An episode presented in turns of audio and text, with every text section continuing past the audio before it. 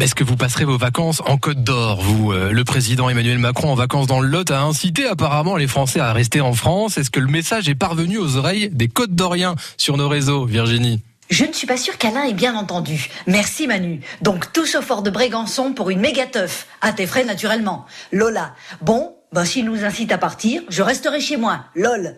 Maude pour une autre caresse au président. Mais bien sûr, et avec le pass sanitaire, puisque vous avez obligé les Français à se faire vacciner empoisonné. Donc, je reste dans mon beau pays, en espérant que ce charlot se prenne une veste au régional et surtout qu'il dégage en 2022.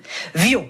Vacances en France, oui, car être confiné en arrivant à l'étranger, non merci. C'est le cas actuellement. Peut-être plus après le 9 juin, mais c'est un gros merdier, ça change tout le temps cette affaire. Et la France a de belles régions à visiter. Sujet toujours abordé sur le Facebook de France Bleu Bourgogne quand on parle vacances, les sous. Maxime, les Français aimeraient tous prendre des vacances. Encore faudrait-il qu'ils en aient les moyens, n'est-ce pas, Monsieur le Président? Louis, non, on ne part pas tant qu'il y a le Covid. En plus, comme tout a augmenté, ça coûte trop cher. On n'est pas parti depuis 2019.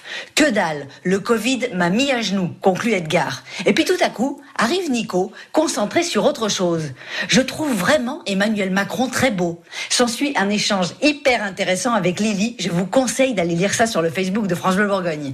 Sur le sujet des vacances comme sur les autres, les Côtes d'Orient sur les réseaux expriment surtout la colère que leur inspire le président. Vous en êtes où, vous? Eh ben, justement, c'est à vous de nous le dire. Continuez à réagir, à débattre, échanger, discuter sur l'ensemble des articles qu'on vous poste toute la journée sur la page Facebook de France Bleu Bourgogne. 8h51, on jette un coup d'œil sur le ciel.